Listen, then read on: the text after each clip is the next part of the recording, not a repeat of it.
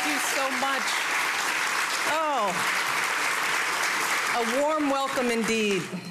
Well, hello, everyone.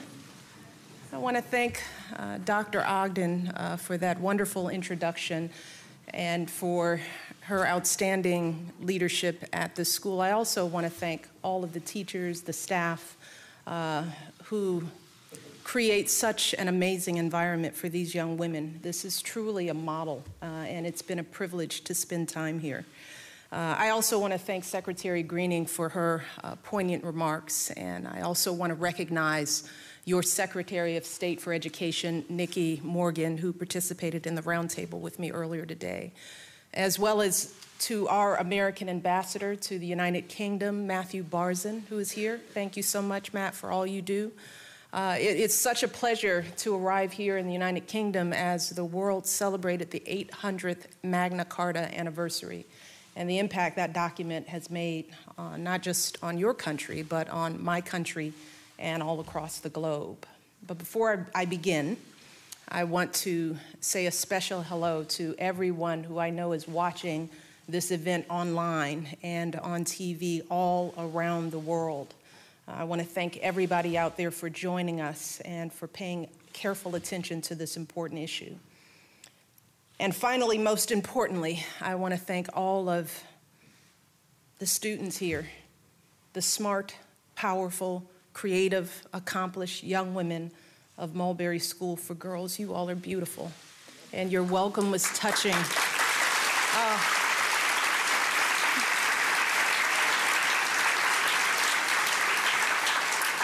I'm not just talking about the girls here in the room. I also know I'm sending my love out to all of the girls watching uh, from the sports hall. Hey, we love you.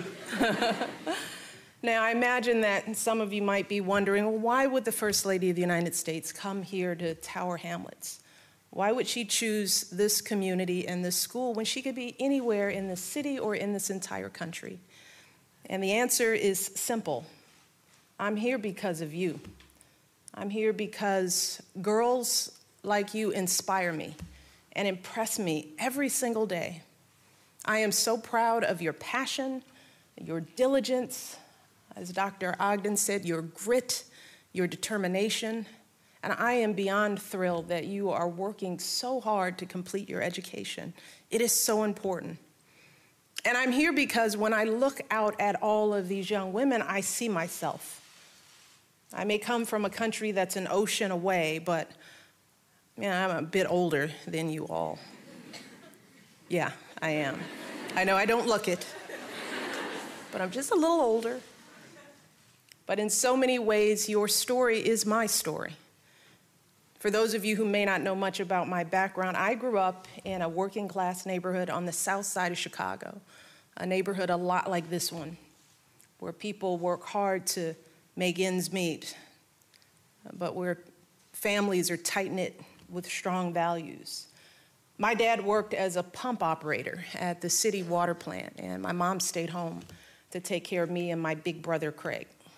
Uh, we lived in a really small apartment, and my brother and I shared a bedroom that was divided in half by a wooden partition, giving us each our own little tiny rooms that fit just a twin bed and a small desk. So we didn't have much space, but we had a whole lot of love. And perhaps, like a lot of you, we, we grew up surrounded by our extended family. I had grandparents, aunts, and uncles and cousins living just blocks away from my family's apartment. And my great aunt and uncle actually lived one floor below in the same apartment house. So our, our home was often busy with family coming and going. And because our apartment was so small, there wasn't much privacy. I can remember how hard it was to concentrate on my homework because someone was always talking or watching TV right next to you. I often woke up at four in the morning when the house was finally quiet just so that I could concentrate and finish my schoolwork. I remember just dreaming of having a space of my own, away from all the family obligations that were always popping up. As my great aunt and uncle grew older, my parents took charge of caring for them.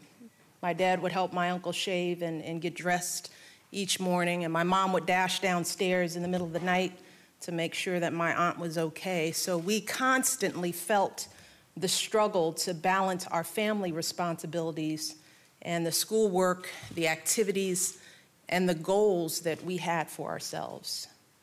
And through it all, my parents fully expected us to do both to achieve our dreams and be there for our family.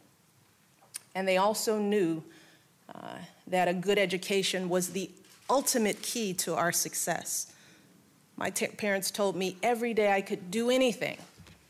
I could grow up to be a doctor, a lawyer, a scientist, whatever, but only if I worked as hard as I could to succeed in school.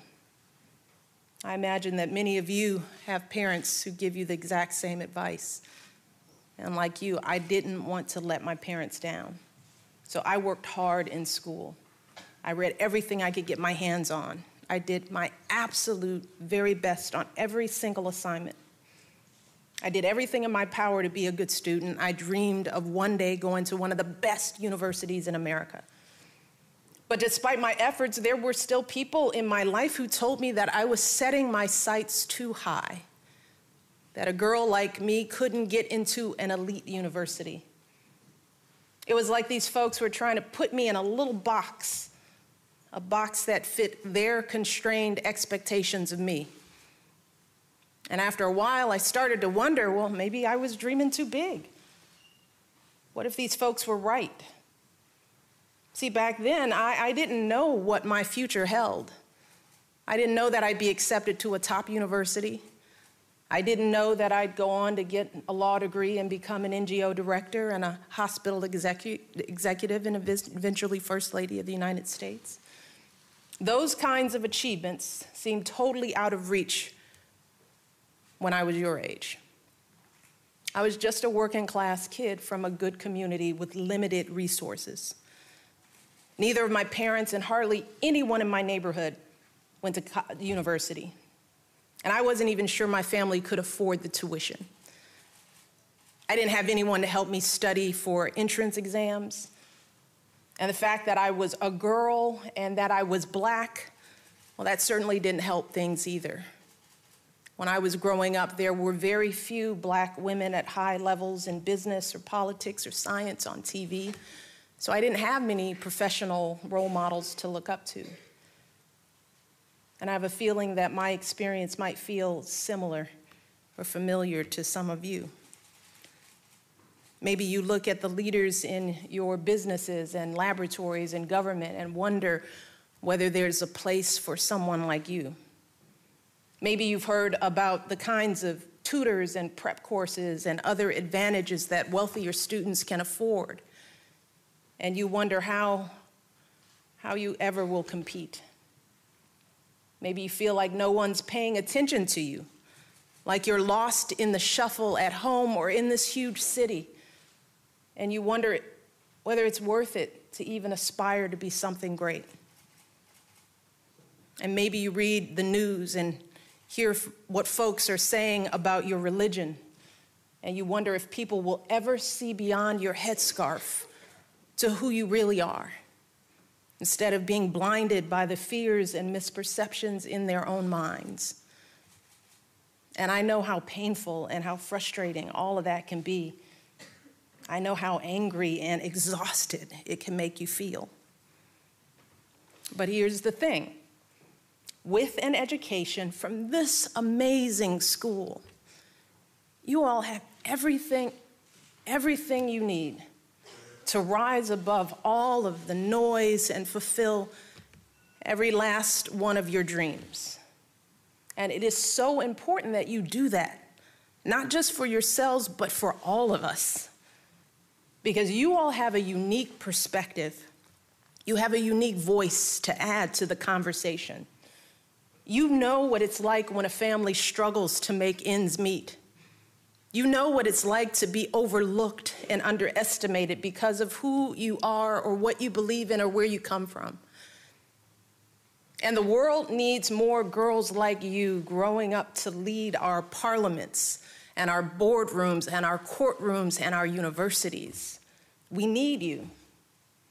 We need people like you tackling the pressing problems we face climate change and poverty, violent extremism, disease.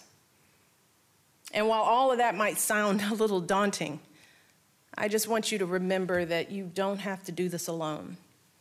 There are millions of people like me and my husband, Dr. Ogden, and so many leaders here in the United Kingdom and all around the world who are standing with you. We are doing everything we can to break down the barriers that stand in your way. We want to make sure that every door is open to girls like you, and not just here in England, and not just in America, but in every corner of the globe. And that starts with making sure that every girl on this planet has the kinds of opportunities you all have to get the education and to succeed. As you've heard, right now there are more than 62 million girls around the world who are not in school. Girls whose families don't think they're worthy of an education or they can't afford it. Girls who live too far away from the nearest school and have no transportation. Girls like Malala Yousafzai, who are assaulted, kidnapped, or killed just for trying to learn. And this isn't just a devastating loss for these girls, it's a devastating loss for all of us who are missing out on their promise. One of these girls could have the potential to cure cancer or start a business that transforms an industry or become the next president or prime minister who inspires her country. But if she never sets foot in a classroom, chances are she will never discover or fulfill that potential. And that's one of the reasons why I've traveled here to the UK because for so long this country has been doing such wonderful work to support adolescent girls' education around the world. We've been working hard in the United States as well, and earlier this year, the United States increased our own efforts in this area by launching, as you heard, our new initiative called Let Girls Learn to help girls in developing countries go to school and, more importantly, stay in school. And I am so thrilled that today our two countries are announcing a series of new partnerships that total nearly $200 million to help girls like all of you get the education they deserve. We're going to be working together to support young people, particularly adolescent girls, in areas affected by conflict and crisis, like the Democratic Republic of Congo. Our universities and development agencies are going to team up to research ways to improve education for girls. And American Peace Corps volunteers and the UK's Campaign for Female Education are going to work together with local communities in developing countries to lift up adolescent girls' education as well. So I am very proud of the work that we're doing together, and I'm especially proud to be announcing these new commitments here in London. Because this city was the first stop on my very first international trip as First Lady. And during my time here, I visited with the girls from Elizabeth Garrett Anderson School, uh, a school a lot like this one and I know that there are some of the students here today. Yeah, there you go. And as I, I stood before that room full of girls six years ago, all I could think about was how much promise they each had inside of them, how much passion and hope and intelligence each of them could bring to our world. And in many ways, those girls were the inspiration for so much of my work as First Lady. Work to give girls like them and like you, and like those 62 million girls around the world, the opportunities you deserve. And now, today, being back here in London, while looking out at all of your faces, I'm once again filled with the same feeling I had six years ago. I see a room full of business leaders and surgeons and barristers. I see women who are going to win elections and science competitions and arts awards. I see leaders who will inspire folks not just here in Tower Hamlets, but all across the country and all around the world. That's what I see. Because I know what's inside of girls like you and like me. I know how hard we'll fight for our families how deeply we care about our communities. how much of a difference we can make for those around us. And I've seen it again and again and again that what our parents told us really is true. That if we get our education, we can do anything. We can lift up ourselves to heights we could never imagine. We can pay forward all of the love and support that our families have poured into us. And we can truly be, as Dr. Ogden says, builders of a new day. That is your work. That's my hope for you. So I want to thank you all for hosting me and making me feel so loved. I'm so proud of you. So now we're going to talk, okay? You guys ready for some conversation? Yeah, you're gonna no, you're not gonna be shy. All right, so I'm gonna invite Dr. Ogden to join me back on stage, and I also want to introduce uh, someone to you who has been a leader for adolescent girls all around the globe, and that's Miss Julia Gillard. Julia is the former Prime Minister of Australia, and today she serves as the board chair for the Global Partnership for Education, which means she's working with all sorts of countries and organizations on strategies and solutions to help girls like you get the education you deserve. She is really the expert on this issue. And since we're just getting started with Let Girls Learn, my team, we want to learn as much from folks like her as we can so that we can make the biggest impact possible. So it's a thrill to have her here with us today. And with that, I'm going to take my seat and we're going to start answering your questions. How about that? I love you all. Thank you.